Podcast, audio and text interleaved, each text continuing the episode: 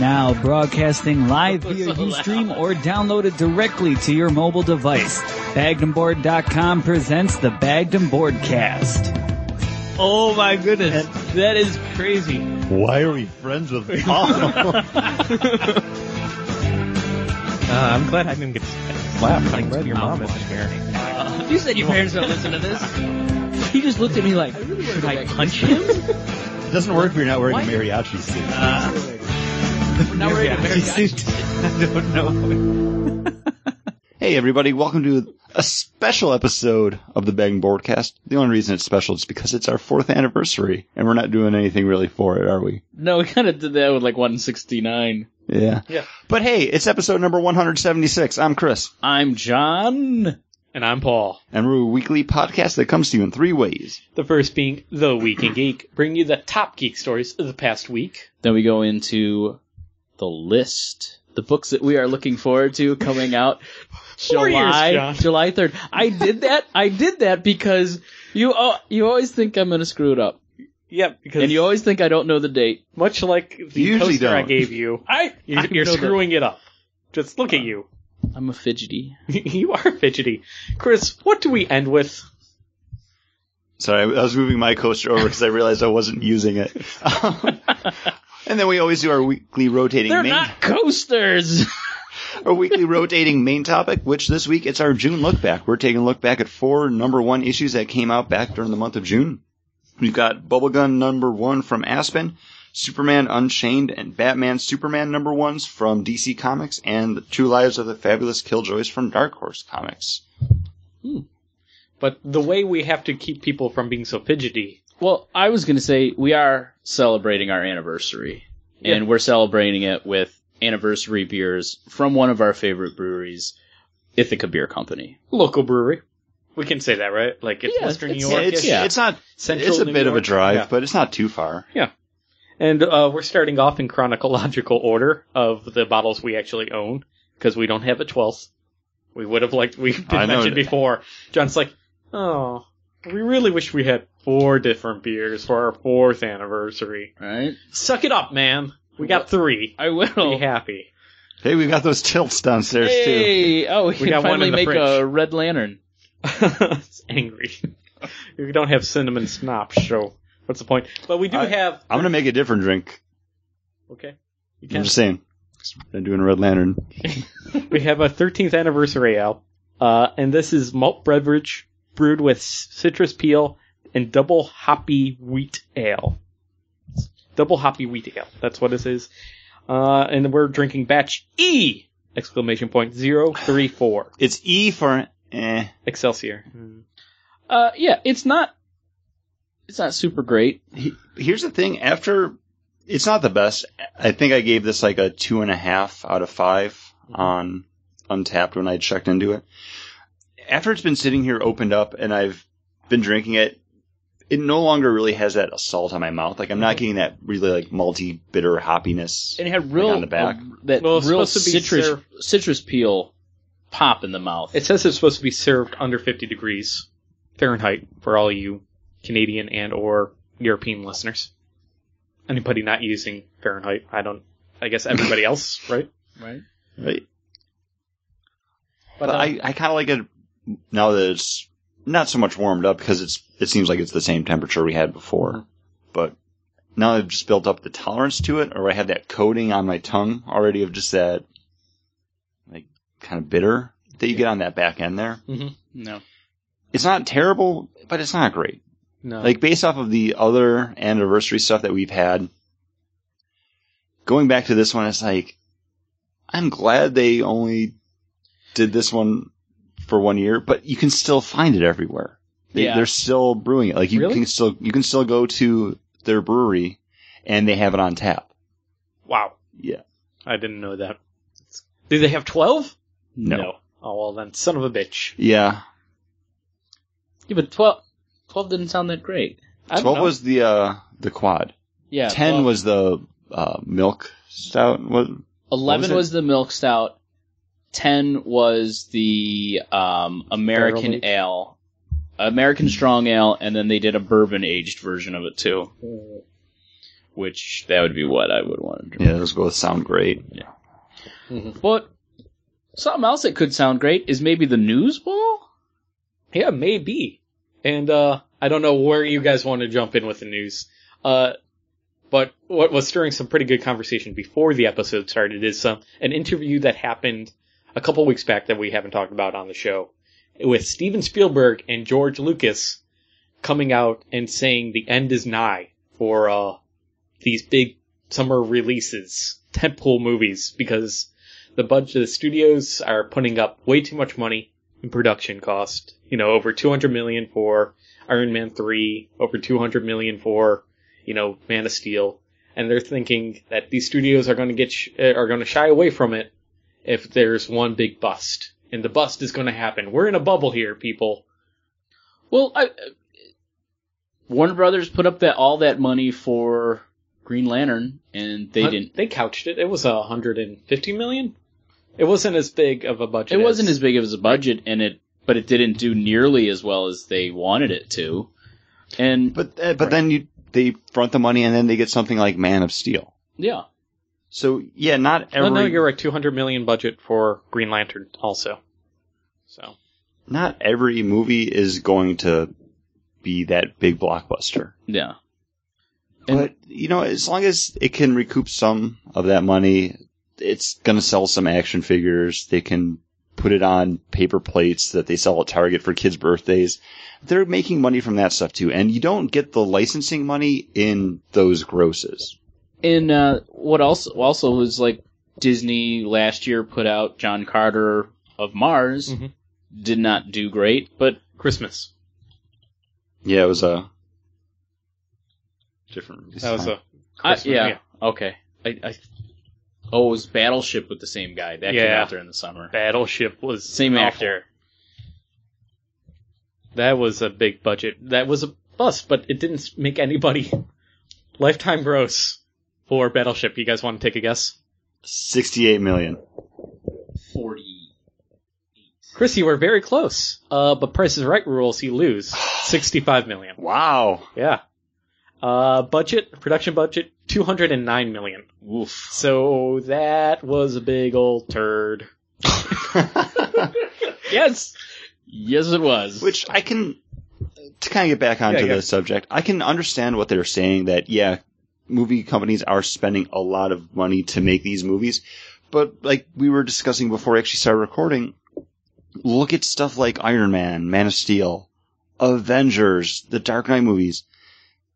When they perform, they perform well. I Man of think Steel just crossed 500 million dollars worldwide. Iron Man 3 is, you know, close to 300 million dollars domestic is three, close to 350 million dollars just domestic. I'm sorry, but you go into any investor ever and say, "Hey, I will give you a dollar and then 2 years from now you give me $2." They're going to say yes. That is a great killer investment because the turnaround time on these things, on you getting that money back, is what two years? Two years of Not- production and release and everything.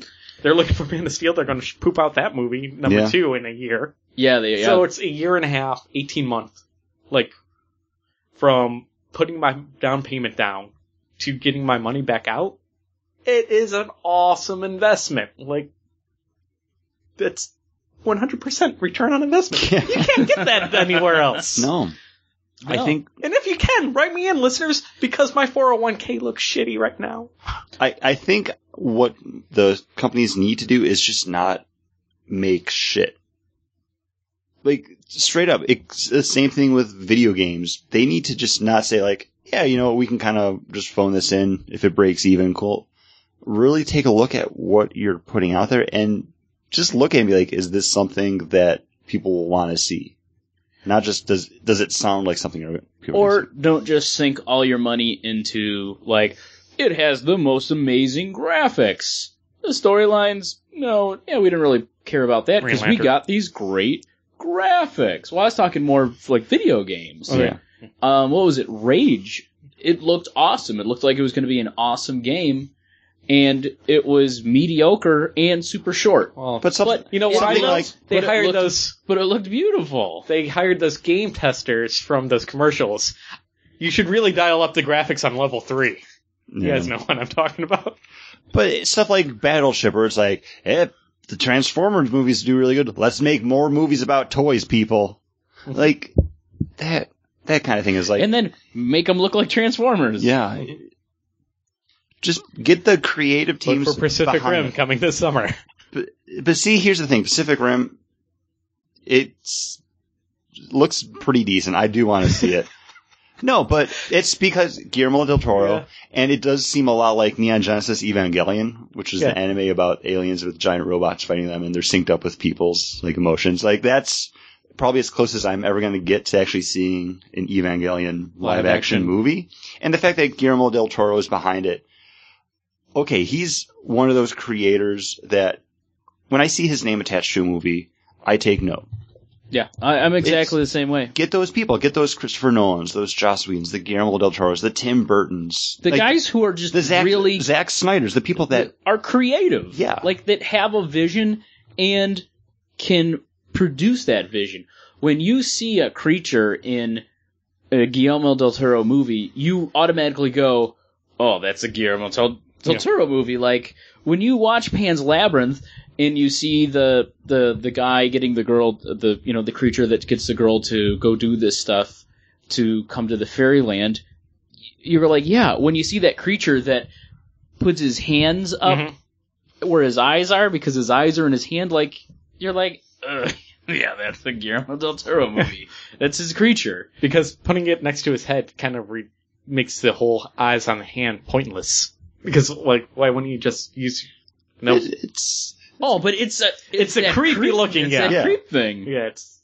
Hey, Paul, you're the you're the guy that introduced me to Guillermo del Toro. I, I know. With the, Uh, the, devil's, back, Mm-hmm. Backbone. backbone. Mhm. Called him bum code. What did you say? back well i started to just not talk the devil's backbone it happens. You knew it started with devil something, right? yeah devil's backbone because you were already saying it and i didn't want to talk I over thought you. we'd say it together. oh But ready you you were like devil's backbone But I see what they're saying, and I think the companies do need to take note of what they're putting into production, what they're moving forward on, and actually giving it the time and love that it needs. But I don't think we're going to see like what they're talking like the fall of the blockbuster. It's not going to be like no movies are performing well. You're going to have still one or two big movies every summer, every winter. There's going to be something. and some of those surprise movies. Yeah. You know, um, Hangover. Hangover District, was yep. a huge, huge one. bridesmaids Bridesmaids, like district 9 District Nine. Those those movies out of left field, but like District Nine has a a really interesting guy, creative guy, doing that. Mhm. What I think is funny is those two that probably started this fall with. Indiana Jones and the Crystal Skull, like honing it in with that movie The Star Wars prequels. right? Like they they're the phoner in they became phoner in guys. Like mm, no, I'm just gonna keep wearing my baseball hat and I'm gonna make another Indiana Jones movie. And they're like, what the fuck, guys? Yeah. yeah they did and they also started the whole summer movie block star wars may they they started the summer movie blockbuster and jaws was the first big summer movie like it started the summer movie craze like hey you guys know for at least movies during the summer they like make a lot more money People go cra- batshit crazy for these because things. apparently theaters have AC and people hate the heat. and two, kids are out of school and they got discretionary income. So boom, we can fleece them out of their money, give them the AC, and also a big screen. You can do these big epic stories that you can't get that experience at home. No way. Oh shit. now we can though, and that was another thing they were talking about. Like theater, the theater experience is gonna fall by the wayside as people, more and more people have better and better home experiences. And th- that's something they've been going forward with for a while now. Like it was a big thing. Like 3D movies. Go see it in 3D. You can get 3D on your TV now. Mm-hmm. Like And what, what's what's next? Disney said, uh, has cut E ESPN 3D. They're no longer doing E ESPN 3D. Oh. It's probably a smart move. because they're they don't see the uh, ratings for it on the cable networks. They just have dropped it completely. It's really interesting because E ESPN is one of those channels that charges cable networks to carry them. not the other way around. E ESPN, most of the time when you want to be carried, let's say if we wanted to do a Bagnamore television, you know, TV network, like Oprah. She, they have, We- Oprah, The- would have we to- are the next Oprah. So I mean, Oprah has to pay, big name, right? She has to pay like Time Warner Cable, Comcast to have them carry her network. E ESPN says no, you have to pay us to be able to take E ESPN. And if you want E ESPN one, you also have to carry two, three, and 3D. And now they're dropping 3D because apparently it's almost a poison pill right now to try to make cable channels carry it because of the bandwidth issues of how much information has to be carried for the 3D, Hmm. and also the um, the the home ownership of 3D still isn't there to really make people want to do it. and plus they need to get the money to make more Girl Meets World episodes because that was picked up Oh, to be a series. They're going forward on it. not on. I've Dis- seen some- Is it on Disney Channel? Only? Yes, it'll be Disney Mm-hmm. Good Channel. mother freaker. Why can't it be on ABC? You own ABC now. What? What the hell? because they want people to, To- get yeah. ABC. Everybody gets ABC. You know Yeah. who doesn't get Disney? Y- Yeah, but what's Paul. on ABC right now? like, do I really need to watch another uh That's dis- the the, the, Uh, Desperate hmm. Housewives Yes. or or what was Last Resort, which failed? Like, I they don't, don't have even know what anything that good show on there. was. It was that submarine show. Yeah, Oh, that they kept making yeah. us watch in front of when Yeah, we- they showed it on the- movies. the first look thing. Yeah. yeah.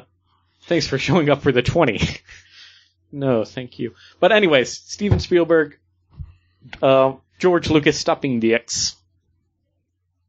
Right. Like, That's, that's what we're basically saying. Like. yeah. Uh, we don't think. Okay, you, You know, want to be out there. Just, I think a lot of it too is like, yeah, you guys aren't performing well. You can't say the sky's falling because there are still companies out there that are doing well. with, hey, even Skies falling. Falling Skies got picked up for a second season. What isn't? Are they on their fourth I season? have no idea. um. Well, what does Lucas care? Because Lucas sold all his rights off. Like he's just swimming Well, in money. Uh, maybe that's him trying to get people to be like, oh, I'm not going to see that movie. It's not going to do well. it's like trying to sabotage so you can buy back the rights che- like cheaper. It's like George, uh, what's his name? Paul McCartney and uh, the Beatles. I was going to say, you're talking about the Beatles? yeah. Paul McCartney buying back the uh, l- library from the uh, Michael, Michael Jackson's Jackson? estate. Back when he started failing. Why wouldn't you? Uh, Go ahead. since we were just talking about some Star Wars, we could jump into some other uh, news. Uh, it, it was asked of Carrie Fisher and Mark Hamill if they wanted to be in the new movies. They may need to f- lose some weight. That's just kind of mean. But the force doesn't work. He now now he has more metachlorians in him, so he should be even stronger with the force. I ate too many midichlorians. no, like, depending. There's nothing many about the calories in midichlorians. D- well i think a lot of it just depends on the time frame they don't want them like the characters to look too old i guess Especially what you probably want to show them in flashback sequences, show them a little younger. That's easier to do when they're thinner, because you can't be like, we just defeated the Empire! Were you strung by a bee, Princess Leia? Like, what happened? we just beat the empire well, if the prequels are anything to show, it will all be CGI anyway, so it doesn't matter. You know what? It's not, Yeah. it's, it's not Lucas anymore. Yeah, well, And you know what? Disney is one of those companies that put the right people to direct, the right people to write The in Marvel charge of movies. these. Okay. You know, they they do. They got. I mean, they have. um What's his name on Star Star Wars? Uh, from Star Trek, um, from Lost, J.J. Abrams. Yeah. You know. we knew you could get there. Thank you. You're welcome. It had a, it had a little trail. I had to leave a breadcrumb crumbs to get to get to that point. you have to get back to Lost. they- you have to get back to the island of I had Lost. to. Uh, but they, I mean, they put the, I think, the right people into Yeah. into those movies. and you- you need you need to have the originals in there Yeah, Um, speaking of originals, I'm going to throw it over to comic books right now. Uh, just announced last week that Boom Studios is actually buying Arkea Comics. Oh, I think that's pretty. I think that's good for both of them. Yeah, I think that's awesome because they're two smaller indie publishers that do a lot of really cool stuff on their own. Like not a lot of really licensed books. Um, Arkea does the Henson. like the Henson books. Boom used to have the Disney stuff. I don't know if they have anything licensed right now. Peanuts. Okay, yeah, the Peanuts books, and they have some of the Cartoon Network stuff. But I think it, Who does uh, Adventure Time? that was Boom. Boom. Okay. I, I think Is that it's. still their kid Kaboom? The kids I line. think Uh, they got rid of that. I think It's they all dropped under Kaboom. I Boom think it's now. just all, yeah. Yeah. Okay. But I think it's awesome that it's two small publishers pretty much teaming up. Not that they need to topple the giants because they're kind of their own niche publishers, but If it gets them into more comic book shops, it's a good deal. Yeah. Exactly. And Arkea, their trades are awesome because they always do those really nice hardcovers, especially Mm-hmm. for the stuff like Mouse Guard and Free Comic Book Day last year. They had that awesome little hardcover book and it's, it's gorgeous looking, like just what they do with their like trade and graphic novel productions. Yeah, they have a they have a really good eye for doing just that catchy kind of stuff. And they're kind of like the art house Yeah, of indie Yeah. publishers when too. they find a good talent and a good story, they really do push it. Like those mouse guards. It's for Arcadia and oh, and Mark Wade. That's where he kind of escaped to with Boom for the longest time. Yeah. For a good two or three He, he years. was EIC E over Yeah. there. doing uh uncorruptible and unredeemable. mentionable. Irredeemable. Irredeemable. Yeah. Uh, the ear and un of the comic book world. The ire. Yes. Video game news. Shield from Nvidia. Nvidia's handheld, uh, portable, somewhat portable game system, uh, was supposed to release last week. It has been pushed back to August, the re- release date, because they said third party hardware issues, uh, is causing this lapse in release time. And Chrissy had no idea what was this. I this didn't. was. And all And after you described it, I decided it's not for me. it was originally going to be $349. And then two weeks ago or last week, uh, depending on when you're listening to this, not depending on me not wanting to look up the time frame, uh, they dr- dropped the price down to 299 And what it is, is it's basically a controller that has a flip up screen that you, c- that runs on Android Jelly Bean. So you can download Android games onto it and play it anywhere you want on the go, wherever you want or you can stream Steam games off a local PC, off a local Wi-Fi. Now, Steam is, of course, the Valve game marketplace that carries a bunch of awesome games and libraries of old games and always does awesome pre-sale, st- you know, sale stuff near the holidays and also during the summer. If you want to buy the entire back catalog of like LucasArts, you can do that for like $10 during Christmas. It's kind of crazy. Um, that's that's actually kind of cool to be. I mean, mainly you have a handheld Steam game player for you. Yeah. that's kind of cool. Like, But you got I- to be at home yeah, with a PC that's able to handle those games, anyways. So, like, why What- wouldn't you be yeah. on your PC? You why know. would you want to be in your PC in your hot room, Paul, when you could be playing the game in your living room by the air conditioner? I have central air, and usually Is I your don't. central air on now because it's Yeah. really warm in this room. keep- Well, I we do have the door closed. I was I was gonna say we take a break to pour the next beer. Yeah.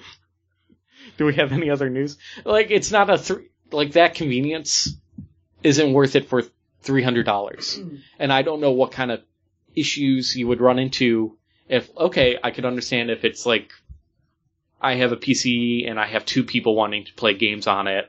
Like, okay, you know, kid A wants to play, you know, uh, Radiohead's World of Warcraft, and kid B wants to play, you know, something off of Steam. So kid A is going to play World of Warcraft. Would it cause issues with both games?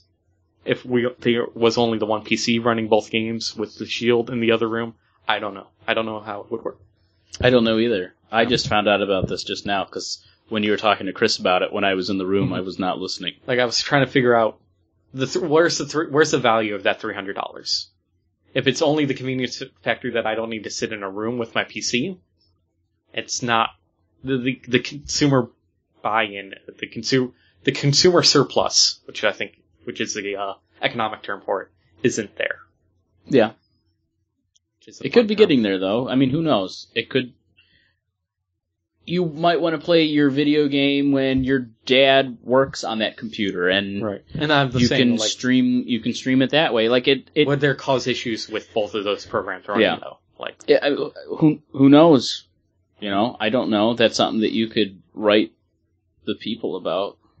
that make because they, it. it's been reviewed uh, and showcased at E3s and stuff, and it's worked really well. The streaming has worked really well at E3 at those demo events.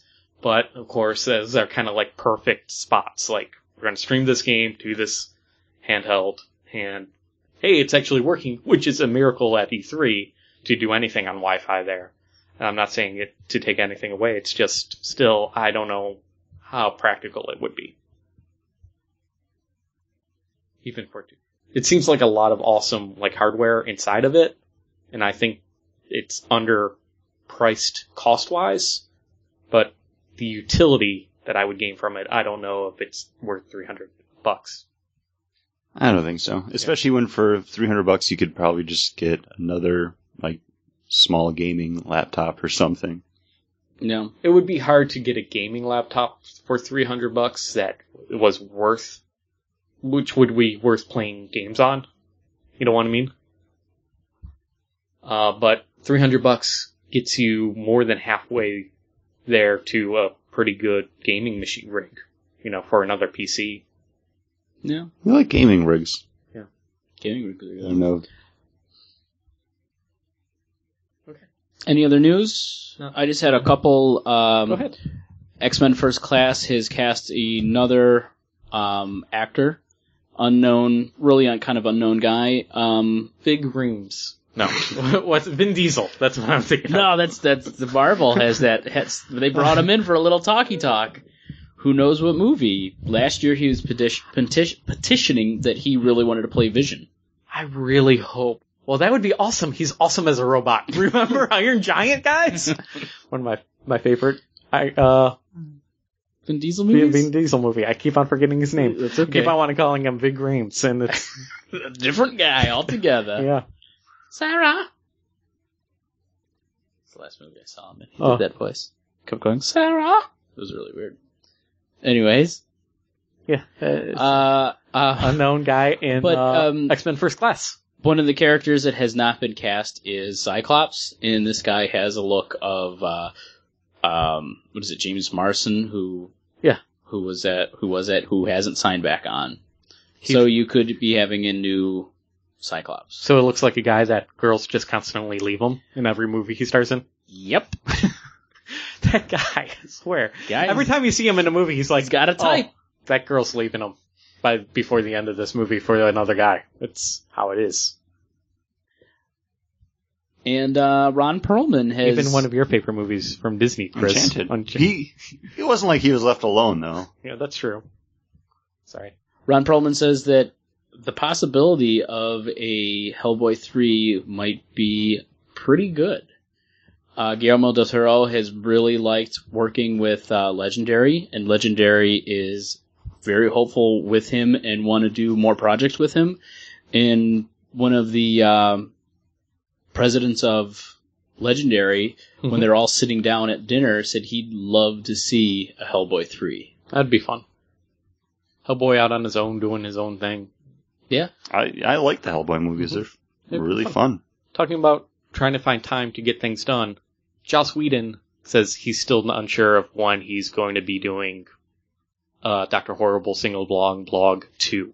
He's saying that he's still all cut up Yeah. with Avengers. He was really hoping to get a shot, like, basically right now during this downtime, but he just Mm-hmm. finished up the S.H.I.E.L.D. E pilot and everything, and he's like, I don't know when I'm going to find time. But Which- then the guy, 12 days, shoots Much To Do About Nothing, which is now open. But but that was done a Worldwide. while ago That- though. Oh, yeah. That was done in like the break between Avengers, yeah, 12 days. which he had already cast. They shot it in his home. Yeah. All his friends. he was going to Italy, and then he's like, no, I'm going to call up my friends and shoot this movie.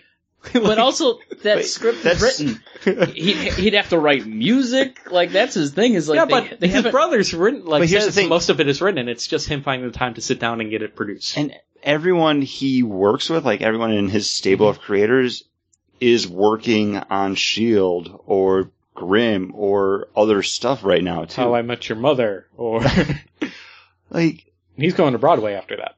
Neil Patrick Harris. well, not not even just like the people that he works with, like actors a lot, like Nathan Fillion or Bleach Day, like everyone that he writes and directs and Yeah, yeah, produces with, like they all are kind of stretching out on their own too. writers go on strike. Yeah, that's that's You what know we what? need. Conan O'Brien was hilarious when you guys were on strike because it was just kind of awkward. it got me watching Conan again. Uh, we got Sing Along Blog, Heroes Died, and so a lot of good things came out of it. Heroes Heroes was good. I And then the writer's Tim- strike happened. Tim Kring just killed his own baby. Like he just he held that thing underwater and looked it right in the eyes. It was like, "Fuck you, kid. Fuck you. You're not ruining any more of my meals." got really bad. I'm glad you finally caught up. and by caught up, you got to the second season and, we're, and halfway through, and we're like, Oh my! no more. Oh my God! No more. I I was like, people have to be just they're they're just overthinking it. Like, no, it's it got really really shitty. Yeah. I I don't know how Shogun from from the- the, do such an about face. From the third time that girl shows up again, Wait, the which one that girl? keeps on get- dying, the one that was like impervious to things, and but she had a multiple personality disorder. Oh, but yeah. then it was her twin sister. yeah. and Now then there's it's another like- one. Yeah, it was like I have no idea what's going on anymore, and it just sucked. Uh, unlike this next beer we're going to drink, which is awesome. It's probably w- uh, one of our favorites. Well, you guys are in luck because we just poured that next beer, and this is another Ithaca Excelsior series. This is their 14, which we had for the first time ever last year. Remember that, guys? Yes. Like it Oh, was I don't- yesterday. I- and we've had this beer like at least once a month, I think, since then because we were able to find it constantly bottled and on tap in a couple places. Um, Which batch is that? Does it say on the uh, bottom? this is batch E zero four four. okay, so it's which still- is every I think every bottle we've had has all been from that 44 batch. But this is their um, hoppy black ale, as they call it on here. Uh, I love this beer. We've talked we've we've reviewed it We've a couple reviewed it times. multiple times on here too. Let's Um, let's let me uh, grab the black IPA ratings. Uh, Chris, how much do you love this beer? Do you love it as much as John and I, or do you love it less than John and I? I can't remember what I scored everything at now. No, just guess. Just take a guess. How much do you love it? I, what else did we have during that month though? Uh, Blue Point Toxic Sludge, I love that beer. That Stone. one surprised me. Stone Sublimely Self Righteous. I can't remember that one. It's Stone, so I'm thinking it probably wasn't that great. Uh, no, you were middle of the road with it. Uh, you only you that Blue Point that you l- loved. Mhm. You rated Stone Sublimely just 0.5 underneath that one. Okay. Uh, Southern Tier Iniquity, Wookie Jack, oh, the Wookie Jack. which we also love. Yeah. Uh, the Black IPA from Emily's. I think my top three were the Toxic Sludge, the Wookie Jack, and Excelsior. That is correct. I can't remember the order though. Uh, I don't know if the order matters. He's just asking, do you I know. love this beer more or less than us? But he's asking as of a few months ago, Yeah. whenever we did it's this. just- I thought it would be fun. Pop. That's good. It's just a yes. Like No, you didn't love it as much as John and I. Because I think I put the Wookiee But- Jack and like the toxic sludge. You went Like, Ithaca am I- 14, number one, Okay. with 9.5. Wookie Jack number two with 8.5. And Blue Point Toxic Sludge 7.5. Okay. I can't. John and I gave this a perfect 10. mm, This is There's- this is the black In IPA. the, in the standard. words in the words of Draco Malfoy in the Harry Potter sequel, there's always room for improvement. I wouldn't want them to Nine- do anything different to this beer. What if it gave you a blowjob? Ah, no, I It's- usually stick my dick in the beer before I drink it, anyways. That's why he calls No. it his swizzle stick. this is It's not I, because I of the love size. this beer. I, I really enjoy the Toxic Sludge too. I'm glad that you can still find that on the shelves at Premier. Like that's a great beer for what it is. Or 7.5, it is. I rated it a 6. John gave it an eight. He loved it more than you. The Toxic Sludge. I was re- I was rating he- everything heavy in the beginning. Yeah. That's true. but this I try to get deserves- away from that. That's why I put stuff a half a point less, I guess. Except for the Harpoon uh, Black IPA, where we all rated it a 4. yeah, th- I think that was really bad. And then the Heavy Seas was also our lowest. Yeah, Heavy Seas is not a good brewery. But um, Yep. they This- have a couple The things. 14's fantastic though. Hopefully there's still a bottle or two floating around somewhere because I think I'd like- John, you said this is our final bottle that we have. No, cellared. this is our final bottle of fifteen. okay. We Uh, still, we still Oh, I think- have 14. Okay. I Fuck, think we still have fuck a you, couple, fourteen. But I- Drink you again later. again, this is another. This is We another. gotta save it for the zombie apocalypse. It will be our barter. Well, we hopefully- will be able to control all of East Hope- Asia. Well, Hopefully here's the that's thing, for our is If we, 15th, can, if we or- can get if we can get another bottle of thirteen, we can next year on our anniversary drink them all again. okay. That's, And I'm that's what I was hoping for I'm gonna- actually. I'm gonna try to track down. We need a time machine in order Some to more. get 17 for next one, so that way we can have five. or we try to track down. We have some KBS we could trade. we we try. No.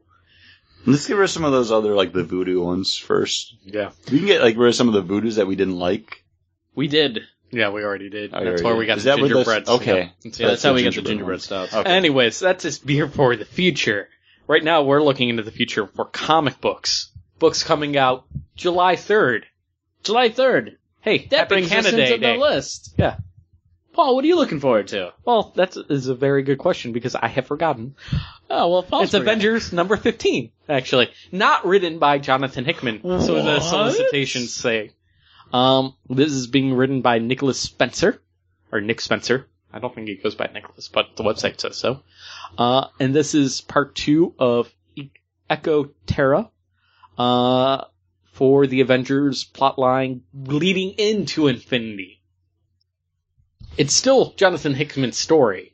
Where He's it's- one of the architects, so where it's uh no, it's part two of this story that he's been reading up to since issue one of his Avengers run. Uh and he's trusting it to someone else. well he's I guess he's I Busy. don't know, man. Like it's crazy. But uh yeah, the uh what are they called? The origin sites where the origin bombs exploded that these kind of somewhat celestials but not celestials sent to Earth.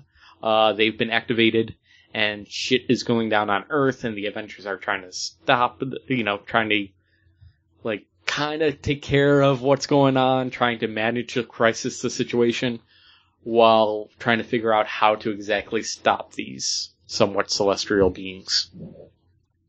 Because they're not celestials, but they are like almost like that cele- celestial power type, you know, where when they show up, oh shit, it's it's a big thing. yeah, I think, and these are new characters, I believe. I don't recognize them, but I'm not that big of a Marvel fanboy, so maybe these are. No. They brought the Infinity Gems together to try to destroy other Earths, and that didn't work, and things are going crazy. It's kind of a fun, crazy ride, and I'm just kind of barely holding it together with this. Much like a lot of the Jon- like Shield, E like kind of lost me like while I was reading it, like from Jonathan Hickman. Are you falling off the Jonathan Hickman bandwagon? no, no, it's not that. It's No, just he's like just not smart enough to keep up. yeah, it's it's that I, I have a hard time keeping up while Is it's it- happening, and then once it finishes, like it wraps up, and then you're like, oh, this is, and then you're able to like piece it all backwards, get- and then you Oh, Would get it be you know, better it's like, to read it as a trade? do I you think, all Hickman stuff is better as a trade. I really do. But it's kind of fun to be lost and like want to wait for it because you know it's going to pay. With Hickman, you know it will pay off Yeah. at the It's end. kind of it's you, And you, you you wanna- enjoy that little bit of being lost, Lost. being like because you're trying to figure it out, trying to piece it together, and trying to understand it. And when you do get it, it's kind of like a puzzle game or like um, Professor Layton or a you know one of those uh, type of games where you feel really smart for getting it finally. no. Or if you were right, you're like, wow, man, I'm like the smartest person ever right now. Because it is kind of like mul- like who are these people? Are they like celestials? Are they not? What is he trying to do with the story? Where is he going? And like getting there and like understanding it all, it kind of it's, it's an achievement There you go. unlocked. Boom. Boom. Hickman John. unpicked, man. Come on, that was a good one. Achievement unhicked, man. I- That's what I would call it. I, if was I writing got it. I got it, boss. achievements or or trophies if, because you guys are now PlayStation fanboys. I don't know. I'm not a PlayStation fanboy. I'm just Re- reserved I'm to go- PlayStation 4. I'm I'm gonna be saving a hundred bucks playing the same games I wanted to play anyways. That's how I'm looking at it. I'm basically getting And a not- free game for buying a PlayStation over the Xbox. And not buying a system that you're not going to use almost all the features it has. Yeah. Uh, I'm looking forward to 10 Grand number three. Um, J. Michael Starzinski and Ben Temple Smith. We reviewed this two months ago.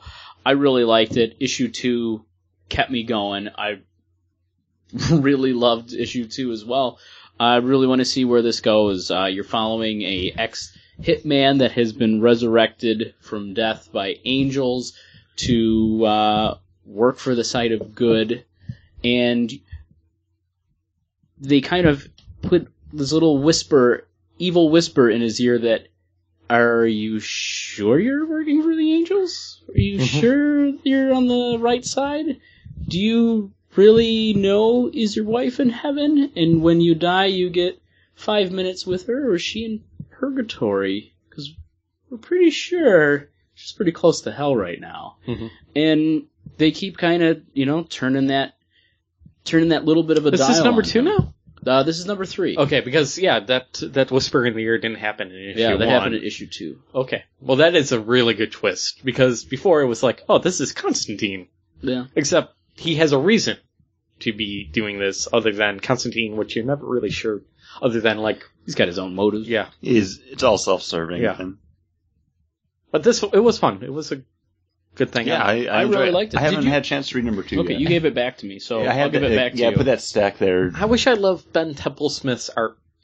You know, I when I first like when I first picked up the book, it took me a while to pick up the book to read it, and I s- like started opening it, and I was like, oh, I don't feel like going into this artwork. When two came in, first off my stack, I grabbed that book and I read it, and it fits perfectly. I guess. And you like later on, like in issue two, you see a um, a demon. It's a type of demon that can only go into a human host. And what does he do while he has that short time in that host? Is he just eats, and he's this huge engorged thing. It looks like a tick about to pop, and he's just sitting there eating and eating and eating. And it was like it with that art with that artwork, it just making fun of is me for having Lyme disease again. I creepy. Yeah. Kind of, kind of a low blow there, bringing up ticks. Father, will you carry me upstairs? I'm so tired Tired. with my Lyme disease. Ate away at my heart. But Is that, is that why you're so bitter? yes. is that why you stole Christmas from those little kids? yes. Heart is two times too small. Uh, I don't care about those hooves down in Whoville. Not at all.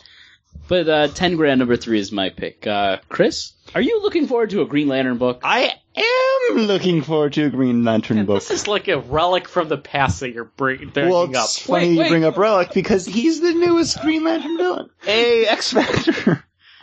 um, no, I, You guys would be surprised how much has changed in X Factor since the beginning. yeah, the the cover looks a little bit different. Um, I'm looking forward to Green Lantern number two, written by Robert Venditti, art by Philip Tan. Um, we've basically got the new status quo for the Green Lantern Corps, Mhm. as was set up in the last issue, Green Lantern number 21. Um, the central power battery is out. We've got a new batch of Guardians kind of taking control of things, and Hal's kind of the lead Green Lantern to keep things running while they're going on a tour of the universe. He'd be like, "No, we've been locked up. We we don't know what the universe is, and if we're gonna guard it, we should probably see how things are." Can I ask? Yes, Is Oa still the center of the universe? I believe so. They haven't talked about it. Because for a while, what was it? Pre-crisis or post-crisis? Well, it's in 52. and fifty, like Well, th- there was a black hole at the center of the universe for a while, and Ola wasn't really the center of the universe, and I don't remember anymore. It's all Morrison. Yeah. Morrison's basically the DC version of Hickman. Hey, guess what? Well, now Marvel is the old pre-crisis of DC The Age of because they Ultron. have because after uh, They got Ultron. they, they, yeah once they got Ultron, they have a multiverse now. It's crazy, It is and there's there's a crisis going on. Galactus is over in the six- is over in uh, Ultimates. They're all the Ultimates are crossing over. You got the Ultimate Spider-Man hanging out with Peter Parker in the six one six. It's nuts. It's very crazy. There's Yeah. an infinity of but, Earth. but the book I was talking about is Green Lantern number 22. Wait, I, wait. I thought Paul's pick was Ultron. Wait, what happened? Didn't he pick X Factor? you got Morrison and Hickman at the same time. Kaboom! Right in your face, Green I- Lantern. Yeah. So they want to go see what the universe is about. So they're seeing what the universe is about, and while they're gone, Hal's got a bunch of new recruits, and Larfleeze comes for a visit to Oa. Hey, Wait, does Ar- Larfleeze still own that one whole spec- sector of space? That's still his sector, yeah. Okay. That, that's his. And is Yasmot still off limits? Isamalt? Yasmot? Um, with With the Red Lanterns being. that's still home-based kind of there? their own corner. I don't think the Green Lantern Corps really wants to do anything over there, though, since basically Isn't the that Space Sector Manhunters. 666? Yeah, since the Manhunters are responsible for the destruction and killing of that entire Yeah, sector. but these are the new old Guardians. Yeah. The ones that didn't have anything to do with the Manhunters, right? Yeah. Uh, I don't. I don't think the Red Lanterns really care They already got their revenge on them in They the did. final issue of the Green Lantern series. Well, we're gonna have to see what's going on in Red Lanterns, Paul, Oh, okay. because Guy Gardner is gonna be a Red Lantern again. Well, so they gotta be angry about something. They will be. They're the Red Lanterns. Okay. I'll probably be looking forward to that one when that comes out. But for now, I'm looking forward to Green Lantern number 22. These console prices are way too high! Red Lantern! Yeah, so uh, let's move on. isn't that Red Hulk? But I don't understand that. Oh, I didn't puke, so I guess it's Red, it's Red Hulk. And I am hot, so yeah. Red Hulk. Because the madder he gets, the hotter he gets, for whatever reason. Red Hulk. Hmm. Not stronger. He's red. He's fighting AIDS in Africa. It's good. It's a good thing to do. In, in parentheses. Another thing that we do is our dramatic reading. And this is Superman 655, a countdown tie in. The secret origin of Superman's pal, Jimmy Olsen, page 8, panel 3. Not unusual for a paperboy, but still. And that was a dramatic reading of Superman 655. By Paul. you couldn't tell because I did such a great voiceover work. That was a good Superman voice. Thank you. but we are reading a Superman book uh, in our list here. Well, technically two, Superman books. Or is one a Batman book? Well, one's a. It's both. Yeah. Because that's going to head us over into our main topic, which is our June look back. We do this every month. This shouldn't be a surprise to you unless this is your first time listening, which, hey, thank you very much. Hey, Paul's new episode. to you, Paul's, Ben. Paul's going to be begging you to rate and review us at the end of the show. Just wait. but we do, we do this every month. We've been doing this every month for uh, almost years? ever, Yeah, I think it's been the mainstay of the the only thing that has stayed besides, constant besides the beer and the list. and the On the list. list. And We have the a few news. mainstays. yeah. Yeah, so Basically, the only thing that's changed is the movie picks, which we do periodically as a main topic now.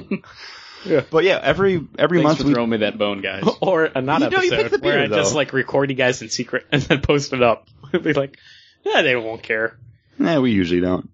But every month we do a whole bunch of comic book reviews. Usually they're number one. Sometimes they might be new creative teams or arcs on books that we already read.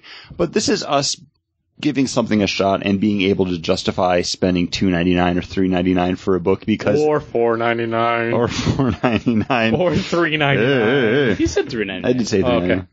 um, just to to check it out because you know what we can justify it by saying like eh, it's not something I would normally buy, but for the podcast, Yeah. And sometimes those books are things that you hold on to. You go, you know what? I grabbed this, not thinking I was going to like it, and I'm going to stick with it. indubitably. Like chin music Chin music. or 10 gram. Both Or same month.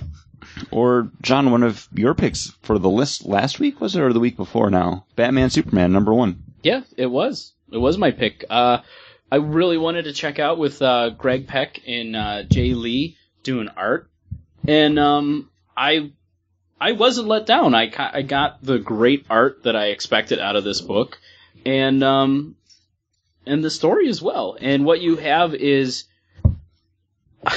Can I can, can I have you explain to me what you think happened in this story? Because there's a moment of pure time machineness that It's I- very time machiney, and where I think it's I supposed get to. a be. little confused. yeah. I, I think that's the all right, point. Yeah, go ahead. Give me All right, the you breakdown. want you, you yes. want me to tell you what I think happened in this book? yes, please. So you have a run in between young Bruce Wayne, just starting out as Batman, and young Clark Kent, just starting out as Superman, still wearing the t shirt, cape, jeans, and work boots, uh, as their secret identities. Superman, Clark Kent, lets Bruce Wayne know that a couple of his uh, employees from Wayne Corp have been murdered or attacked in Metropolis, and Batman goes to Metropolis to figure it out. Starts fighting with Catwoman, who's obviously under some kind of brainwash, hypnotic thing. Possession kind of. Possession. Possession. Demonic possession. Then Superman comes in, breaks up the show, the two of them fight. Then the thing that's holding on to Catwoman, Let's Go, swims down to take over either Batman or Superman. You don't know because all of a sudden Superman is in some, he's back in Smallville. And he's talking to older Batman. He's talking to older Batman. Pa Kent's there. Pacan's dead normally though. They were killed in an accident. And Well, Oh, that's uh, what. Yeah, the- the- yeah. Go ahead. And then uh, the whole thing is being watched by what I think was possessing Catwoman, and she's grinning. She's happy. This is happening. So you you weren't lost. I think you read it exactly how it's supposed to be read. See, now I read it as the switch is that Superman was always possessed by this trickster, you know, this eh, demonic whatever. Um, if you want, go to DC's website's at source. She's from Apocalypse, and she's the trickster or something. Uh, and we're getting a flashback of when he was first. It's kind of telling the two stories achrono- achronously where it's showing you when he was first possessed and when now. Where at the beginning, he is possessed already. He's saying that his parents died, but that's just the trickster messing with his mind. That Ma and Pa Kent are dead, and this whole thing is all illusions that she is playing on his mi- on Superman's mind. He is getting his past wrong. He's remembering his own past wrong. Mm, I don't know. How, how is it? How is it in Action Comics or Superman though? Are Ma and Pa Kent still alive? I believe so. Okay, well then this that's the trick. In uh, Superman, though, they're both dead. Okay, Oh, twist! they are both dead in an accident. They're both dead. Oh man, I didn't know that. Even in action Because- comics, I don't think they talk about it. When uh, Superman is being possessed by um, Hector Hammond, Mm-hmm. Mhm. both his parents are alive, holding his and Lana's child and enjoying like the sunrise and in, having a nice cup of coffee. And he said, "This isn't right. They've they've been dead." See, I so See, yeah, okay. I- Uh, uh, like- See, I might be reading it wrong, and I am totally willing to read it wrong. yeah, I mean, it's because I, until- I I read it the same way that John did. You're right, right. I think it's open. I think we're getting. But it does it does paint it where like right when the art switches Mm-hmm. over because someone did like the last half of the book. Mhm. Um, That the, it's- the possessions kind of ended and Superman's kind of coming into like the whoa, what am I doing here? Mm-hmm. I'm, I'm talking to Batman. Your costume's different. Um, My thing is because he's but- referring to him as a demon the first time I faced a real monster, and it feels like somebody's whispering into his ear all these kind of untruths, you know, this uh, that that's how he's view- untrusting. yeah. that's how he's viewing Batman though. Like this is like I think we see their almost first meeting Mhm. as Clark Kent and Bruce Wayne here, and they don't know who Batman or Superman really is at that point. Like they haven't established a relationship on their own yet. He Mm-hmm. thinks Batman's this murderer because hey, this is Gotham. this is Gotham. This is how I first met him. This guy's a serial killer, and he's smiling at me, and he's cool as a cucumber while everyone else is freaking out. No, I thought that was what Batman was talking about. No, that was that was Superman, Talking about like Superman. listening to like- his pulse. okay. Uh, You and can tell because the, like- the dial, uh, Right, the, right, Mm-hmm. right. the thought boxes are darker. and the and the weird thing is 'Cause is Batman says he's this- smiling. he's the- probably the- thinking of the thousand ways he can the kill me. Batman that is fighting Superman at the end end in uh, Kansas is someone who's been friends with Clark Kent. He's been friends. Yeah. They're on the Justice League together. You told me that this would work. That I kind of needed to be here, and I have I should have the setting just right for my kryptonite that's going to Mhm. poison you. Right. You know, so Batman doesn't know what's going to happen. Superman possibly did because he's already lived this by going into this time machine. Okay, so there is a That's what I think. Like Mm-hmm. Yeah, yeah, he yeah. knows to have let Batman know that hey, you need to show up at Smallville. at Smallville, Bring bring your kryptonite shield. bring your kryptonite shield, and have it set to probably my powers about are this. like this because I haven't ad- absorbed enough sun radiation. So don't kill me, please. That would be bad. Yeah. I don't want to die, but knock me out. Yeah. But that's what that's what it's reading towards the end there, and just that face, that last panel is just her being like, "Oh, this is you know, this is just perfect." When I was reading this, she seemed almost like a Mister Mixelplick like Mm-hmm. type character. That she's just there. She's playing with everything. She has Catwoman possessed. Then Mm-hmm. she jumps into Batman or Superman. Yeah. it does seem more kind of like Superman just from the writing of it. Yeah, and she just um like she says right before she leaves Catwoman after seeing Batman and Superman fight, she just says like, "Just what I was looking for." Like, Mhm. so you know, But I- she seems to have a motive to kill the Wayne Tech guys, and also when you read the source, knowing that she's from Apocalypse, there's you, you definitely can then describe a motive to her other than just being there to mess with people's day. So I didn't I didn't read the source. Eh, It's okay. It's okay. I I appreciate that you said it's okay. It's okay. You know, it's I'm bringing in more than the comic book, which isn't something that should happen. The comic Yeah. book should give you enough. The story should be enough for you to. But also, you know it, what, goes- right now, it it makes it, doesn't- makes you go, "Who is this person? I need to get number two. Issue Now number I- two will probably see her on Apocalypse or talking about Apocalypse. Though. yeah, maybe. But uh, it doesn't. Not having that information didn't subscribe, didn't subtract from the enjoyment of the issue. No. No. Okay. The uh, I- the artwork is just great in it. I really like it. Just like that front part, like with um actually that first page too. Uh, but like the tree, that awesome looking tree in the background. See, with the that's all. fountain. That's See, that was like, which led me to kind of think, oh, this is almost like a dream sequence because it's so, like, gothic and creepy, and it's like somebody has actually gotten their, because it's so thorny, gotten their thorns into. that's that's just This guy's Jay memory. Lee's yeah, style. and that's that's him And drawing. they're in they're in That's- Gotham at that that's point him drawing Gotham. because when you look at Metropolis, it's, it's all Art Deco. yeah, it's all very Art Deco, very angular. But, But but that's with the gutters and not with the Yeah. actual background. And see, that's why I was thinking the background was almost a dreamscape until we get to Metropolis, where that's it's. that's how oh, all of this is- his artwork is, and all of his covers are basically the same thing. And I can't fault it because it's it is an awesome style. Mhm. And what I really liked about this one is the fact that he's not working so monochromatically. With every other book he's on, the color palette it's all just kind of like you okay, you're Inhumans, getting It's all black. yeah, it's all very dark. You're getting like one color, but then just different tints or shades of that Mhm. color. With this one, you've got Superman, so you've got the blue, red, and yellow on there, but then you've also got Batman there. So you have to play to both of those sides. And I think it works. Like the artwork popped on this a lot more than it has with any other Jay Lee book. The last one I read was the um, the Before Watchmen one with Osmandius, Okay. and the artwork still fantastic in that. Superman, very Asian looking though. That that's how Jay Lee draws Yeah, all of his all his characters, characters though. are- Like that's Mhm. just It His is. style. It's kind of like what yeah. you have to.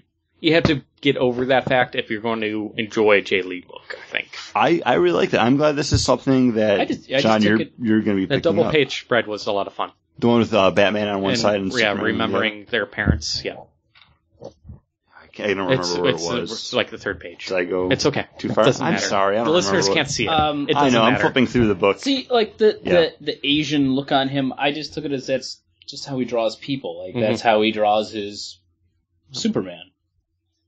So I didn't take it as anything else than just Yeah. that's It's it. just something that you kind of it hit me, and it's something like, okay, well, that's how it is. But you can see, uh, you know, like a lot of things is, oh, that person looks just like that person. Like his Bruce Wayne They're looks both- a lot. Tall and like skinny, like they're not more built. You know, they don't feel like built and stocky. Yeah. They do feel He- slender. He you know? doesn't draw like really stocky, stocky characters. characters right, though. right. And that's it's it's one of those things. It's a nitpicky thing, but it's a thing I'm going to put out there that hey, I could understand other people uh, people having a problem with it with his uh, character designs. Yeah. The page layouts, the background work, it's very moody, very atmospheric. Um, I think it encapsulates things well. It's just uh, yeah. Some of the character work I would like a little better. I'm interested in seeing where it's going. Would you pick up issue two? Three ninety nine. Uh, like I said, I'm I'm I'm I'm looking to make cuts. You're I looking don't to know make yet. cuts, so you're cutting stuff. You might you can you can Yeah, add maybe I'll something. add You- something. You cut two books. Hey, you get a, you get another book. Yeah. You'll still have like I have to- over. I gotta look at how many books I'm. I don't actually know how many books I'm buying per month, but I definitely want to cut down. And once I figure out how many books I'm buying per month, I'll hit it. I'll figure out a goal. and then when when I know what that goal is, then I can like make a my my bracket of top like whatever books. Know what I mean? But we got another Superman book. And that's Superman Unchained, number one, written by Scott Snyder, art by Jim Lee with Scott Williams, and also Dustin Nguyen doing the uh, backup story because what's a Scott Snyder book without an awesome backup story? And this is kind of more y- your big screen s- like Superman, I guess. I don't know. I haven't been reading any of the other books, so you guys would have to help me out with that because Paul, you read Action Comics, John, you've been reading Superman. Um, this is uh, Superman. He's protecting Earth. I don't know what he's doing in the other ones. Uh, and soup and Action Comics, the ones that were re- really uh hyped coming up, be like the new story from Action Comics going to be writ- it was about him protecting Earth. Okay. Uh, and now it's going to be a new creative team starting with the next issue. So I think I'm dropping off. Scott Bladell is uh, going to be writing Action Hey. Comics too, He's writing Action Comics and Superman, and Superman and Superboy, and Superboy and, and Teen and Titans, Teen Titans. and Red Hood and the Outlaws. No, he's No, on he- he's not on that one. It's uh, James Tinian, the fourth now, uh, who the did fourth the, or the third. fourth. I think. Because Well, the third You had the Adventures of Tintin, is. and then you Ah. had uh, you're thinking about. Oh, what's his name? Artist. That's okay. uh, Williams the third. Yes, J.H. J.H. Williams the third. Third. Yes, thank you. You're welcome. Give me- But um, Hey, this a is. fellow person that puts their microphone head to the microphone. I know. I, c- I- I I could feel not that. think of it. But uh, s- book starts off with a little bit of a flashback to something falling to Earth, but it's not the Superman you think it is. Uh, we don't even know who is in that Nagasaki bomb. Uh, but it does kind of look like Superman Blue. Yeah, It's, like, oh no, this is Nagasaki 1945, and I'm like, whoa, uh, they're really going to tell the story, huh? And it's very it's not Wolverine. it's very different. Um, the Brian main K. Vaughan. the main action beat of this one is there's eight satellites that fall to Earth, and Superman thinks Lex Luthor's behind it, and he goes to have a meeting. Well, with they're him. not falling. They are being shot, weaponized, and shot down to Earth. Yes, Eve makes mention of it. That's why I make mention of it here in the story. and then uh, you have him go talk to Lex about it, which is actually probably my favorite part of the Mhm. book because Scott Snyder writes awesome villain interactions. where he's made a dire 3D diorama diorama out of paper From the Iliad. from the, Really? inside. It's actually in the pages of the book. Mhm. Um, this is kind of the Superman book that I would want to read. I don't know if I'm ready to pay four ninety nine or three ninety nine for it every month. Do you get a digital plus version? There, there is one. This wasn't it though. Um, I don't know if having a interview with the creative team at the back of the book is worth an extra dollar. Well, this also had the fold out like four page poster. that was annoying. I found it uh, equally kind of an I because I'm it's like- Chris's book, and I'm unfolding this, and I don't want it to like Rip. fall out. And then, See, I- I- and then there wasn't even that many words on it. Like, Well, no, because they were touting it as a poster. Like Yeah. it's, But- it, it it's the next page in the book, but it's also a standalone. Like, hey, you can take this out because it's almost held in with like the glue dots that you have on the back of gift cards. Mhm. Like it's made to be like taken out, and it's all drawn by Jim Lee. And but the only one side is worth putting up, and then it has the word Because balloons it's, on it's there, him punching a satellite. and it's him like yeah breaking into a satellite. So there's a lot of just garbage. It's not that iconic of a pose for Superman. And also, what are you going to do? You're going to take out that book if you want to reread it, and then like go to your wall and take it off the wall to read the back of it, and then the, it just well, they need you to destroy the book so you can buy the hardcover that they have coming out buy in the like digital seven copy, months. yeah, or buy the digital copy and read it on your iPad or Kindle Fire. Exactly. But it's Superman investigating the eighth satellite that fell to Earth that he didn't stop. Right, he And let it how- fall into the Indian Ocean, but But somehow, what? But Oh, somebody- did it fall, or was it kind of pushed over there? but Because he because he thought he goes it landed on. He thought with the trajectory, it was going to land on an island, and it landed in the water. and he goes to investigate, and there's a handprint on it, and it seems that there's more secretness going on from the government. yeah, they because there had- was a base it would hit, but the base was been unmanned for years, except it isn't unmanned. It's manned. There is a man left on base. They're underwater. Oh my gosh! It's the same base that it's in Wake. Yeah, Yeah. and there's an advertisement for Wake in this.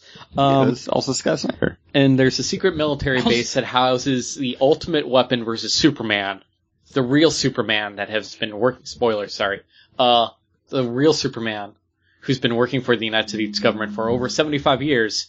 And if you look at your cover, It's the 75th anniversary of Superman. man, uh, and it's also goes back to uh, the bomb that was dropped in Nagasaki. We saw a basically Superman blue turning into Superman red there, and also the binoculars in the backup story that the uh, Them pulling that Mary White Superman has, yeah, out of the the water. Um, or not? No, not Superman, but a survivor of Nagasaki. Is it though? No, it's a guy. 'Cause- It's a guy that. Oh yeah, it is because he's got his eyes burned out. You're right. Yeah. I haven't I haven't read this since well, it came no, out. he's looking for Lois Lane. Yeah, So he's It's happening now. I need to talk to Lois Lane. Yeah. It's happening right then. So it's not a survivor from Nagasaki, you're right. Yeah.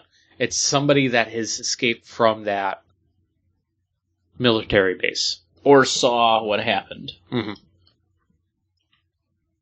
Uh, good read. I'm like, I liked it. I'm in a Superman kick. I, you know, I'm reading Superman.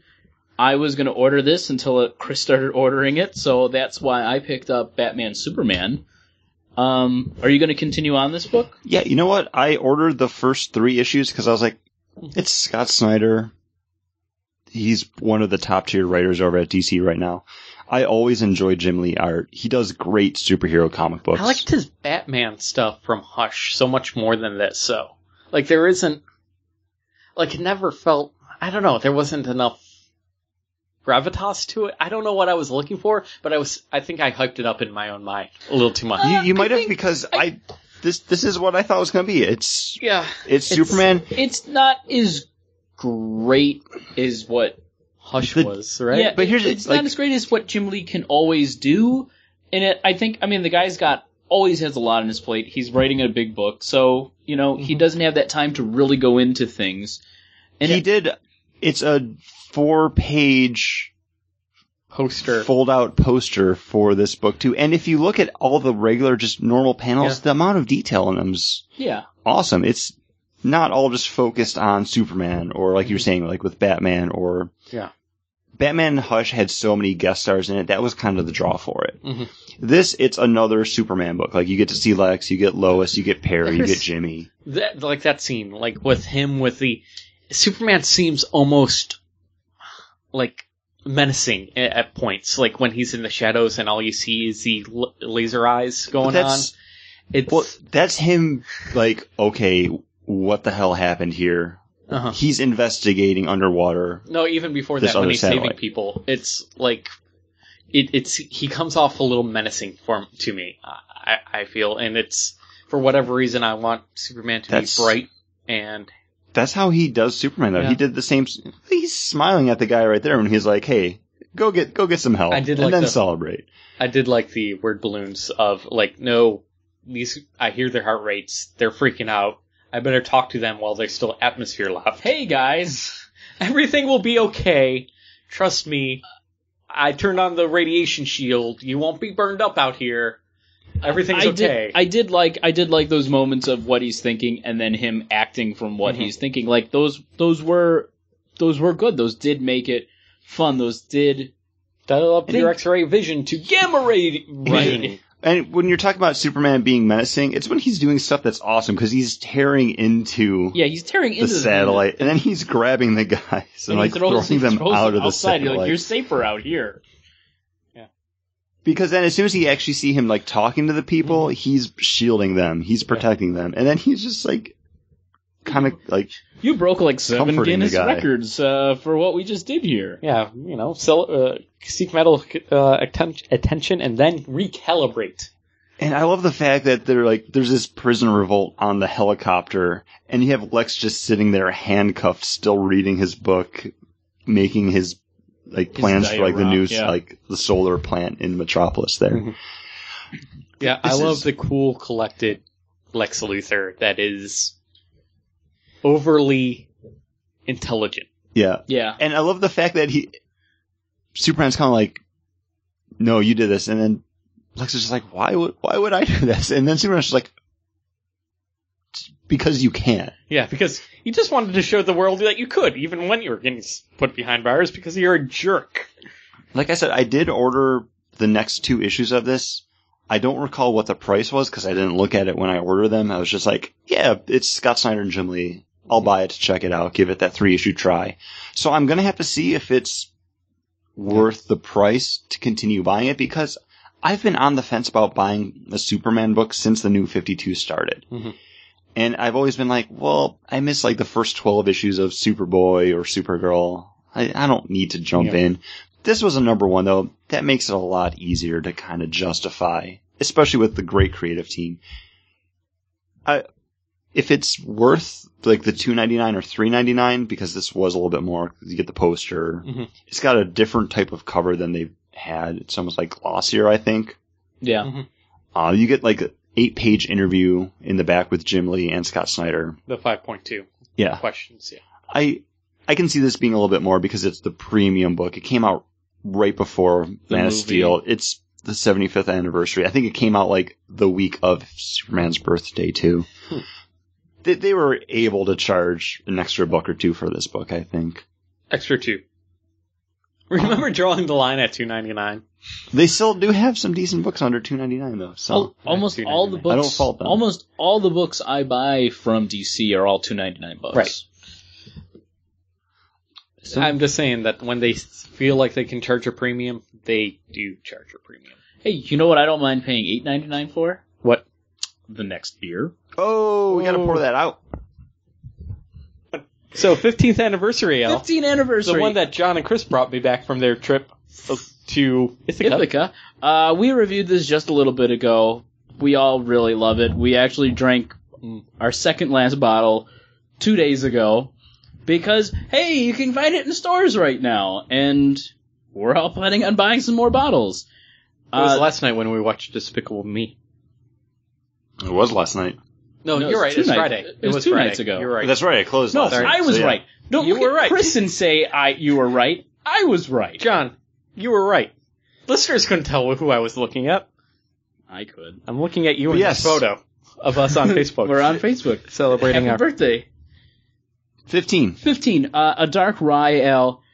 Um, very delicious. Has a, a little bit of that yeasty kind of taste to it. Um, but you definitely get the rye. And I have to say, every bottle that we've had is slightly different. And I like, I really like that. This is one I'm actually looking forward to seeing how different they are and how it ages too. Yeah, I um I definitely want to buy several bottles to check them over the years on how they change and have bottles to continue to drink of it because it is really really good. I wouldn't put it as high as 14, but it definitely should be up there because it is really delicious. The first time we had this, I said I think I preferred the Great Lakes Rye of the Tiger more, but every bottle's been a little bit different. I, I'm leaning more towards this one. It's got kind of more of like a nice golden, like yeah, a gold Toastiness. raisin. Yeah, The the one we had it's on got a sweetness. The to one it. we had on Friday was very rye.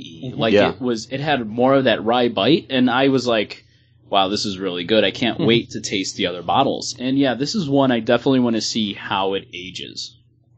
It's very light, I feel. It's not as full mouth flavor as the 14. As as dark as it looks, you expect it Yeah. to be a lot Mm-hmm. but more. it has a really good It has- linger. It has a nice linger. It has a nice malty taste to it. It does. This one not as rye as the others that we've had, but you know, I still get a hint. you Just get a that hint, Just a and you get a hint. lot, lot more of that kind of yeasty Mm-hmm. Belgiany taste out of this one. Yeah, it's much more Belgian. Yeah. which is still it's still very good. Mm-hmm. Um, I definitely enjoy this a, just a lot. I think I still prefer the 14, but this was easily a close second Yeah, until we get to try the 10th and the 11th somehow. somehow we got to find some way to track those down. Mm-hmm. Um, but yeah, no, uh, old habit too is definitely something I want to see how it ages. I'm kind of kicking myself for not buying more of that when we were there, but I wasn't sure how I was going to feel about it Yeah, Uh, it's 'cause- it's so hard to tell what how something's going to turn out. because I knew how much I loved the 14, and when I saw the 15 was the rye, I was like, yeah, I'm going to enjoy that no matter what, even if it's not as good as the 14. I was pretty much right. Yeah. But the old habit, I think I bought two bottles of You it. bought two, I bought Yeah. three, because we were reversed on it. I bought more of the old habit, and you bought more of the fifteen. Yeah. Because the 15 I knew I'd want to keep around, and I had to get one for my mom. So that's all well and good. What you guys bought, but Chris, you also bu- you keep on buying these. And I you keep, keep on, on- bringing them. I keep on buying these. I keep on bringing them. It's from Aspen Comics. It's one of their 10 for 10 books. For 10 months, they're putting out special $1 number one issues. And this is the newest one for June. It's Bubblegum number one, written by Mark Roslin, art by Mike Bowden. And this is a futuristic cyberpunk adventure that centers around a group of like computer espionagists, hackers. Yeah. That, that They, that's what they uh, do. They they are trained in corporate espionage They they break into places, they steal secrets or information, they sell or projects. or projects, they sell it off, and then they they reap the benefits of it. Um, main character is a girl named Molly, and her, older sister, sister. is kind of almost the leader of the Yeah, group. She's the brains of the operation. This is a heist. It, and it's a heist book. And when I saw it, I was like, okay, like going into this, like that's cool, cyberpunk, futuristic. It's got kind of like a fun, cartoony Mm-hmm. art. So I was like, okay, This isn't Sure. dark cyberpunk. This is show me bubblegum cyberpunk. It is. It's it's bubblegum bubblegum. Yeah. Show me what you got, bubblegum. And I have to say, I like the idea behind it. I like the look of it. It's just n- not all It- there it in the needs- execution. Yeah, Yeah. it needs it's everything that this book should be. It should be like a ten, and it's maybe a six. It's Yes. cyberpunk in the way that there are mega corporations that hire out people that have cybernetic abilities and also hacking skills. There's like people with robot limbs because Mm-hmm. there's that dude with like the big robot arms and he's got like a handlebar mustache. Well, he puts down his briefcases and then they pop up. Yeah, And but then- but they but then look the- too. They The girl does actually have like a cybernetic arm. yeah, and, And she so also does has the, ports the in what her Roman brains, yeah. Roman has one too. Mhm. But uh, it it's not a bad book for a dollar. You got a a good story. And it's It- going to focus around these three warring, gr- like gangs. Yeah. Of these, You got the one that was initially breaking in, and then you got the the protagonist group that we're following, Yes. and then the the one owned completely by the mega corporation that is out to break them both. And it then seems. also you got the group that's trying to buy the right that That's- that, that that they're supposed to be selling it to. That the voice on Mhm. there that they don't think can afford what Right. they've said they're going to pay. And if you're wondering why it's called Bubblegun, it's because the main character Molly has a training weapon, which basically shoots pink bubbles at people. It's not. it's it, a glue it gun. gum- it Uh, yeah. gums them up. It, it's not like It an doesn't- actual weapon. It's more of like that defensive, like hey, the spider webs. exactly. Um, and I'm assuming we'll see that come more into play over the course of things because this is actually a brand new series. Some of the other books we've read, it's been like, hey, here's volume two of Mhm. the story. This is one of the other ones that's like, hey, brand new with uh, Legend of the Shadow Clan. It just needs a little bit of. Eh. They just need to turn the dial up on it a little bit more, and I think it it can be there. As it is, like I wouldn't mind buying number two if it was a dollar. Yeah, If- but it's coming off Or, as or if it was aiming written to by be- Joss Whedon, Yeah, it's coming off like it's trying to be that light anime kind of like niche. and and then when you reach the end and it's there's like that person that they're carrying, Uh-huh. it's very Firefly, and Yeah. that's kind of the moment where I was like, did did they know this has been done before? did did they think that they were the only person to watch this show? yeah, And or the yeah, like that at that point i was like uh, it kind of undercut everything else that i had read and like expected and appreciated going into it because it's like oh it's it's firefly now Well, plus two, everything that we've gotten from this, you know, 10 for 10 has been a little more off centered, you know, except for the ones that are like the volume twos of stuff. But like the Shadow Clan and some of the other books we've read have been their own kind of take on certain things, where this is kind of, you think it's its own kind of take, but then it's kind of like, oh, it really reminiscent of something else that's really great. I, I can't even say it's like paying homage to it because as soon as you Firefly wasn't the first one to do. He has to pick up. They have to pick up a package, and then the package turns out to be a living person. no but it's that final page where you see it and it's like the figure kind of curled up it's the exact same Penis way that position? it's the exact same shot that you have with river Yeah. and plus everybody is everybody wants this thing you know when They're the ragtag group of outlaws. Like it, it all came I- to me at that point. I, I, was like, understand oh, where you guys can see that. Like I say that Underworld is too much like the Matrix. like, so I have no room. I have no room for anything any kind of this, but I don't think like you can go, go like Firefly is the first group to do that. I, I think it's a older s- story, uh, MacGuffin, MacGuffin, right? Uh, than just Firefly yeah but those stories weren't the ones that are most recently in the zeitgeist. no but are in the future with Yeah. ragtag group of teen you know Mhm. no it, it just it is very it makes you feel that Okay, if- I, I didn't. I actually did not really? invoke Firefly in this. It, it didn't at It all. just, When like, they're like, how much like, do you what are want? we carrying? What's in here? Yeah, and, then they they, open it opened up. it up, and it's- and I'm like, well, I'm not really surprised and it's, or it, shocked. it that looks was a like some person. sort of bizarre genetically modified thing that you know is No. probably going to have some sort of special abilities. how much Yeah, do you but- love firefly though paul apparently not enough that I am, but I'm like, oh, this has been done before, and it's not Okay. that surprising or shocking. But I'm, yeah, I wasn't that interested it within reading it, just because none of the character, there wasn't enough time spent with any one character. There were vignettes. and The, bubble gun gun girl, is annoying yeah, and then Koi or whatever his name is, Kyo, Yeah, it's Kevin- like Kyo. It's like KYO. KYO Kyo. He's in love with her. They're just telling me that she's in lo- they're in love with her. Uh, it hasn't that relationship hasn't been built, The- but they're just like, okay, The- we got to get this out. the there other now. guy in the group is more interesting and like the guy in the beginning uh, with mr iron eagle or whatever his name Yeah. is Yeah, like That He's group- more interesting. I was kind of bummed when I was like, oh, Oh, they're we're not. not following that. They're, group. They're they're, the other they're like team. the bad guys, but they're like the rival group of hackers. Yeah. They're competing for like the same jobs pretty much. They're the A team. And and they and they get framed for the job that our group pulls off. but everybody knows that our group, the Yeah. group that we're fo- following, is a group that actually pulled it off, anyways. So they're frame up jobbed into something. This it ha- it has promise. It it's got what I want. It just just needs to be dialed up and tweaked a little bit. I'm on the I'm on the edge of maybe checking out number two. I think if it dials it up, it loses what it wants to be, though, which is that fun, I, I think like in- light. I think kind you can of. still have that fun lightness and be a little bit stronger with the characters Okay, on the art and like Well, just kind of yeah.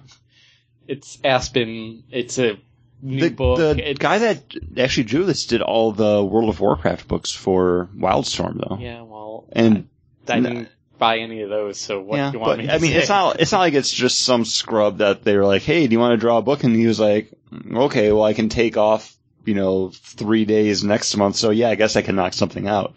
Mhm. He is uh, Mike Bowden. He is a comic book artist, Right.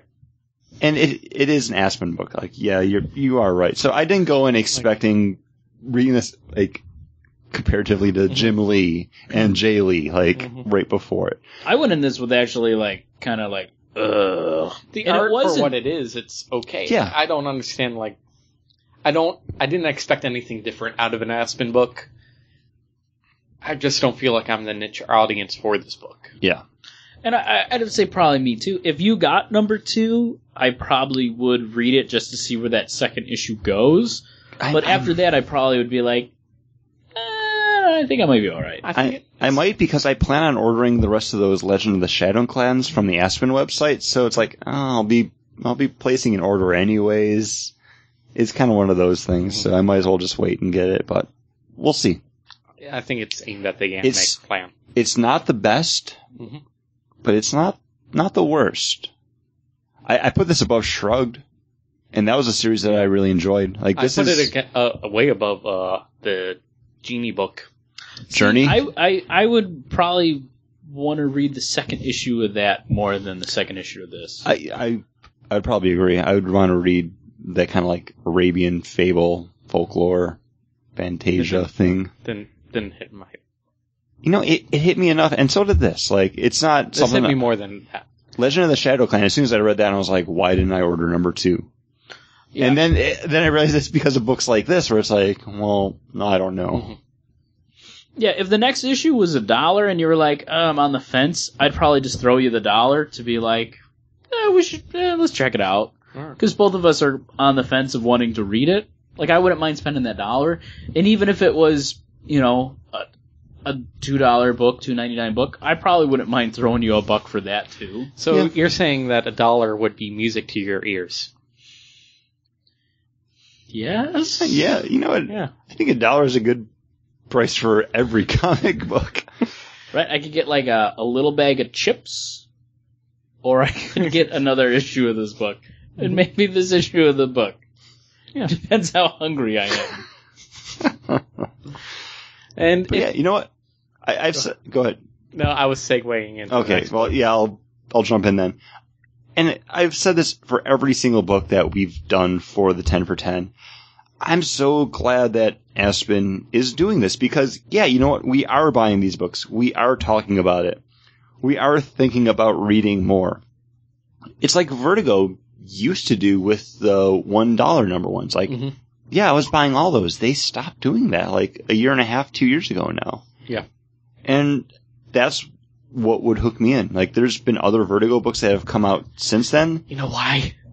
Because they're like, it didn't really help our issue trade or issues at all. But People that's still the- just buy it in the trade. That's the thing. Like, there's, and that's what I was gonna say. There's books that Vertigo has put out that I haven't bought the trade yet because I haven't read that number one issue. Those number one issues that I've read that I've enjoyed, it's like, yeah, I'll definitely get the trade. what was the Greek one? Gr- Uh, Greek Greek, Street. Street. Did you buy the trade? Yeah, I have those. Because I know you like I the. had the Mike Carey. first- I had Yeah. the first issue. I was Yeah, it was only a dollar. yeah. Why not buy it? That was the one that I remember you liking. That was a dollar that you bought. I just, my only complaint about that series, and it's nothing against it, it's all on me. I wish I was a little bit more familiar with Greek mythology that and just like their folklore and stories that I could be like, oh this, oh this, Oh man, I should I'll let totally you- read it then. like I get with because- fables. I'll let you borrow uh, my Jim Henson uh, story. storytellers. Storytellers. Uh, Aren't those on Netflix? I took Latin in high school, so therefore I'm familiar with basically uh, most, if not all, Greek and Latin, you know, Roman fables because they're all the same. They just changed names Aren't to you, the, protect the innocent. aren't you the fanciest of fancy fancies? Art Latin.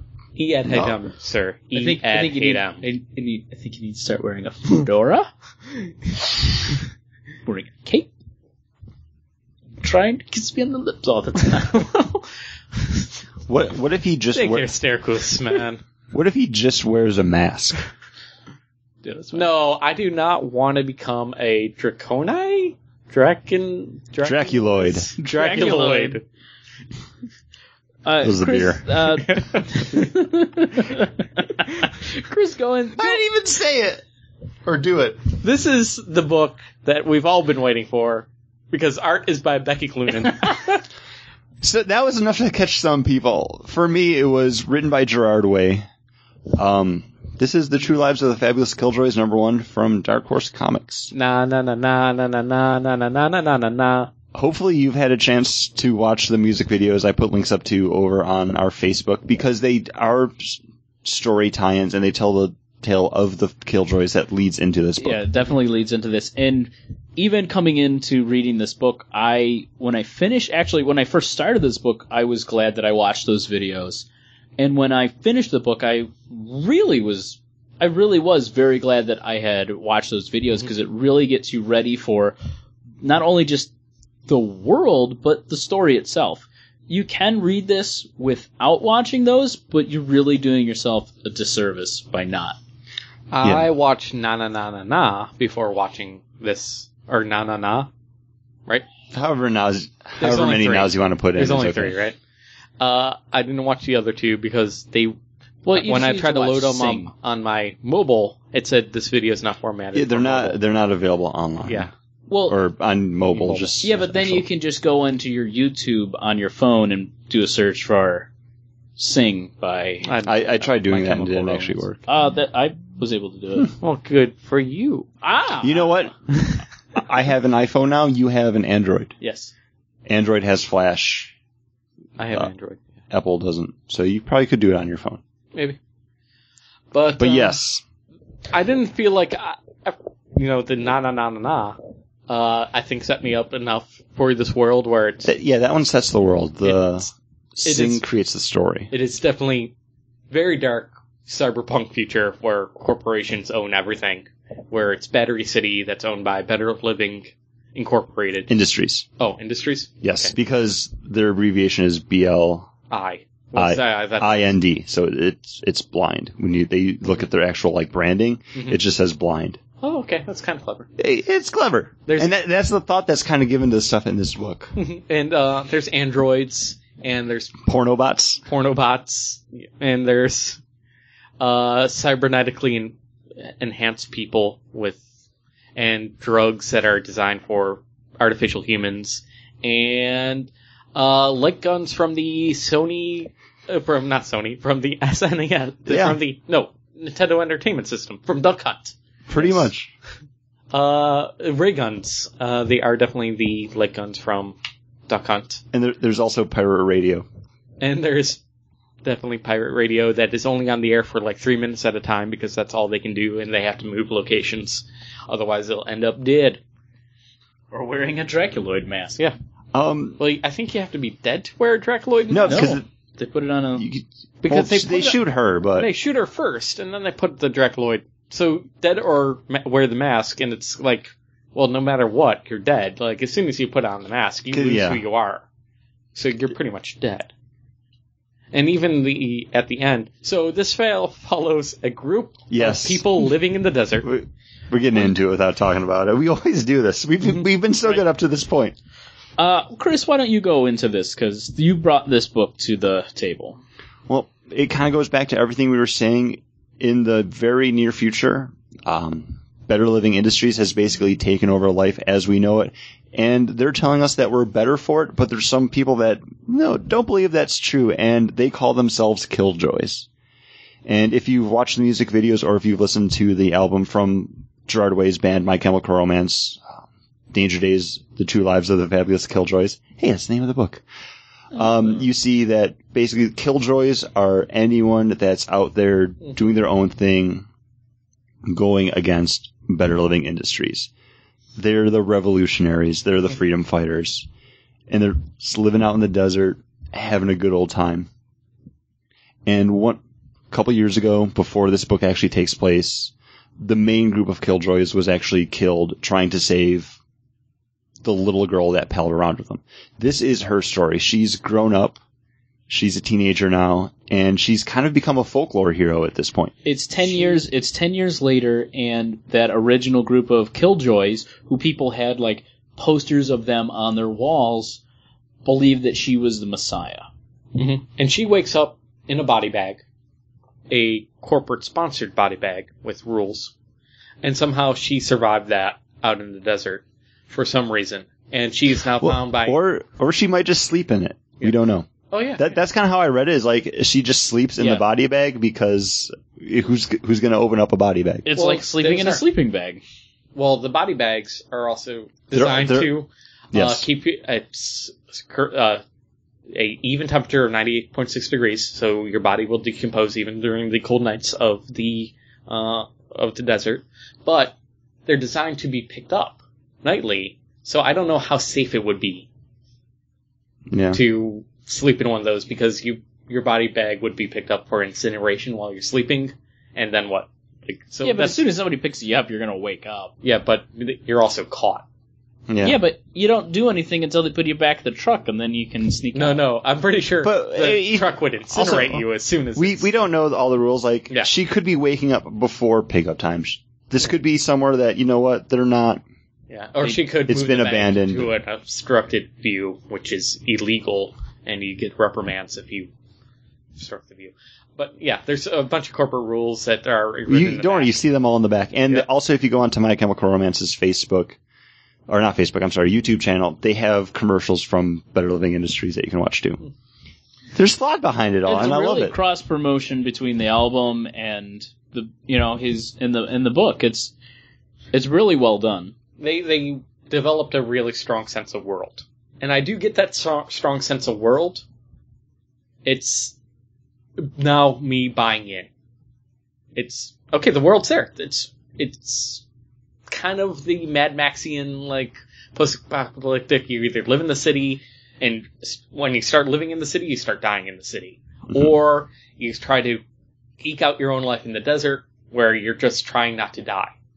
Like, and that's that's a balance. You're either Yeah. you know You're you're either okay with dying in the city, or, you're, trying- waiting to die die. in the desert. and that's that's a choice that you have, and it's a post-apocalyptic, apocalyptic, but there's no apocalypse. It's that silent. Like, yeah. it's just To- you, to- you're just living outside of you're living outside of the To- the city, the norm Mm-hmm. Mhm. kind of a thing. to quote the prequels of Star Wars, this is how democracy dies with a with a clapping of hands. This is the sound sound of democracy dying. It's kind of like that kind of apocalypse. It's that slow, just going along with everything, and it slowly just goes down. well, it's choosing it's choosing not to go along with things by living outside those kind of norms and living at your own rules. And for the most part, the people seem like they're having you know that They- group of teens or young adults are having fun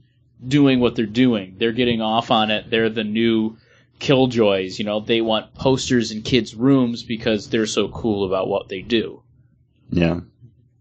they seem to be even marketing themselves, like because they are dressing up and they're calling They're dressing themselves up. They got names. Ghoul they and got masks. Jazzy Jack Pack and all that jazz and Venom and Volume and blah blah. You know, like they seem to want to create that make themselves a caricature It's by Kill, killing Killjoys scarecrows. were the rock stars of their time, and that's that's Ten- pop culture. You know what? Ten years later, the kids grew up to want to be them, and this is a group that grew up to want to be them and have now found this little girl. Now, Are we really living in a society that rock and roll stars are anti-establishment anymore? Though, like, it I think seems, it depends on. Not it's not so much. yeah, I don't feel like any rock star is anti-establishment. You know, it just doesn't feel that way anymore, and this is what the book is trying to hearken to. Like, no, this is anti, you know, and it's, I don't know, it falls kind of. That But kind of it's- idea falls flat. with Yeah, me. I didn't go. I go. I Yeah. didn't go in reading that into this. And it's hard to have that with how our world is, but when you have just like one Mongo like corporation running everything, it might be easier to be anti-establishment when there's only one Could establishment. be. Like there's only one machine to rebel against. Rage Against the Machines Yes. is harder. Um, Th- th- it's it's all very world building in this one, and just introducing you to the characters. And I I really can't wait to see where this one goes. Chris or uh, Paul, would you want to read the second issue, or are you done? I would want to see more so where it goes. I want to buy into, especially the porno bots. I think they had, No, no, I think they had the That's the thing. most interesting relationship between the two because it's the Cosette. It is the Les Miserables like storyline where they are doing what they have to to survive, but they know there is definitely an end, and that end is going to be very bad unless something changes for them soon. I think it was Comic Book Resources just put up like a three page preview of number two, and it's actually the one pornobot going to Better Living Industries to try to get a new battery for the other one that's that needs like that robot Mm-hmm. Plus, drug to keep yeah plus to keep running. because it's cheaper to buy plus to extend the life of your battery, but it doesn't work as well as buying a new battery. And- Batteries are really expensive and it also It's- drains your battery more to use the plus because it's and you become less addicted effective. to it It's less effective every time you use it, Mhm. but it and it keeps on costing more and more every time to use it because you got to buy more. but it's basically the uh, other pornobot going to better living industries to try to get a battery and then being like sorry you don't have the right paperwork you need to go to floor number nine and then when she gets up to floor number nine sorry you don't have the right requisition form you need to go up to floor 15 Oh, sorry. You need to go up to floor forty-two now, and it's just like an old, like broken down robot, like with cobwebs on. It's like, oh, sorry, we're no longer supporting this model. Thank you for bringing it to uh, bring, it to our attention. Uh, that model will be destroyed. Thank you. like, and then they're going to have to go on the run. And it's not just humans that have to rebel, but it's also these new what it's the things that the company created that has to rebel against the actual company that created it. That's interesting to me because the things that we create can dis- that, that come back to destroy us. You know? It's an interesting storyline. and Becky Cloonan on art, Paul. I, I figure that would be the hook for you. Uh, yeah, it, It's It's- sketchy. It's, it really is- evocative of a desolate planet.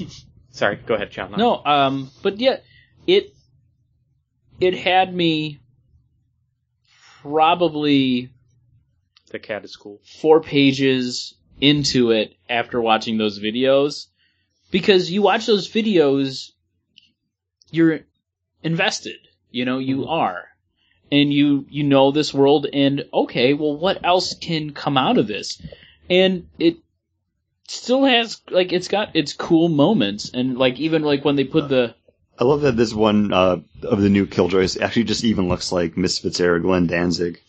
Like it's very punk rock, and I, I love that. Um, but they um, even like when you see through the person's eyes that's wearing the Draculoid mask, that you know she sees her ex lover as a spider, you know, and she wants to kill it. You know, it's it really is kind of a fun, interesting book, and yeah, I I'm I'm there. Like I can't wait to finish this off.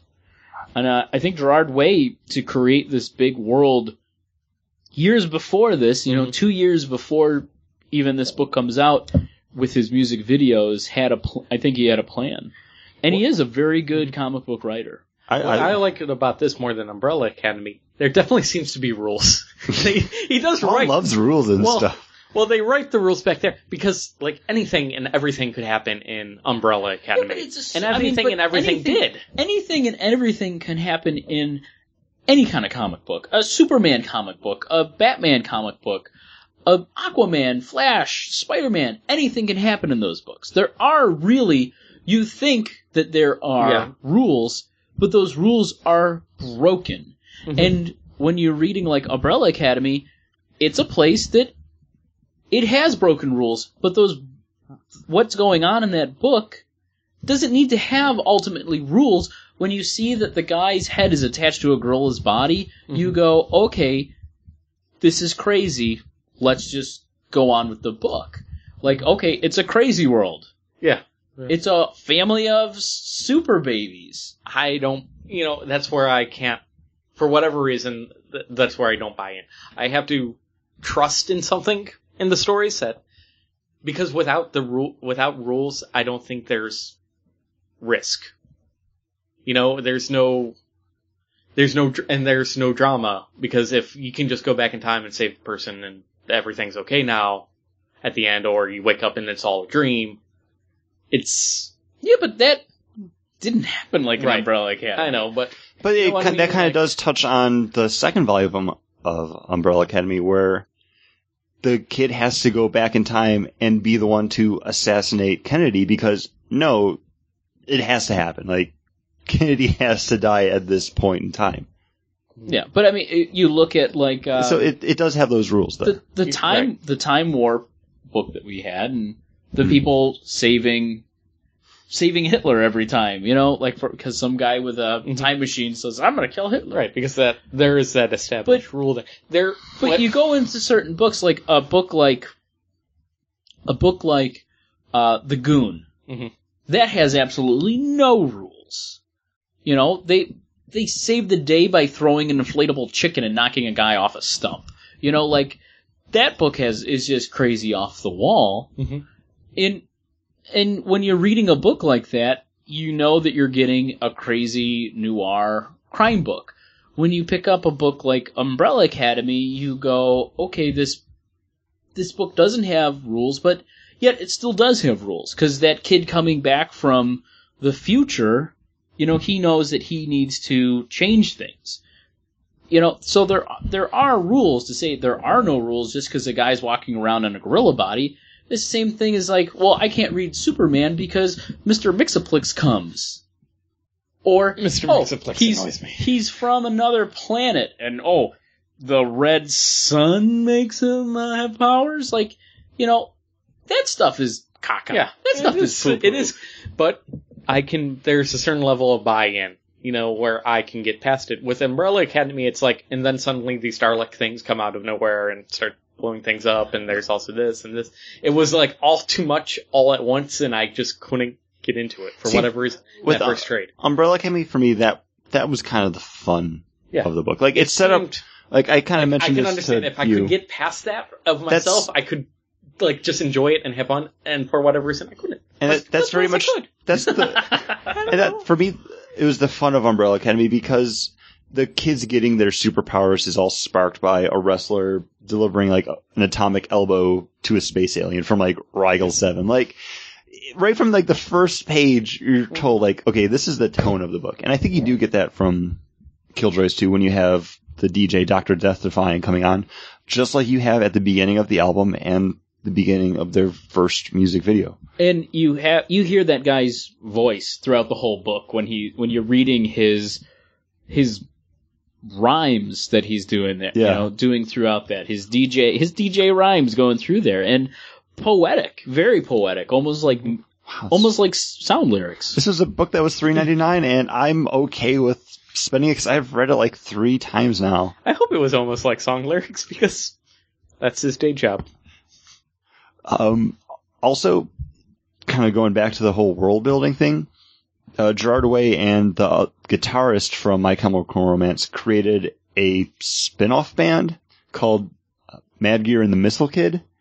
That they only did three songs, and the only way to get those three songs was to pre order the special edition of the Danger Days album, but it's basically the songs that the Killjoys would be driving around listening to while they're just tearing around Battery City.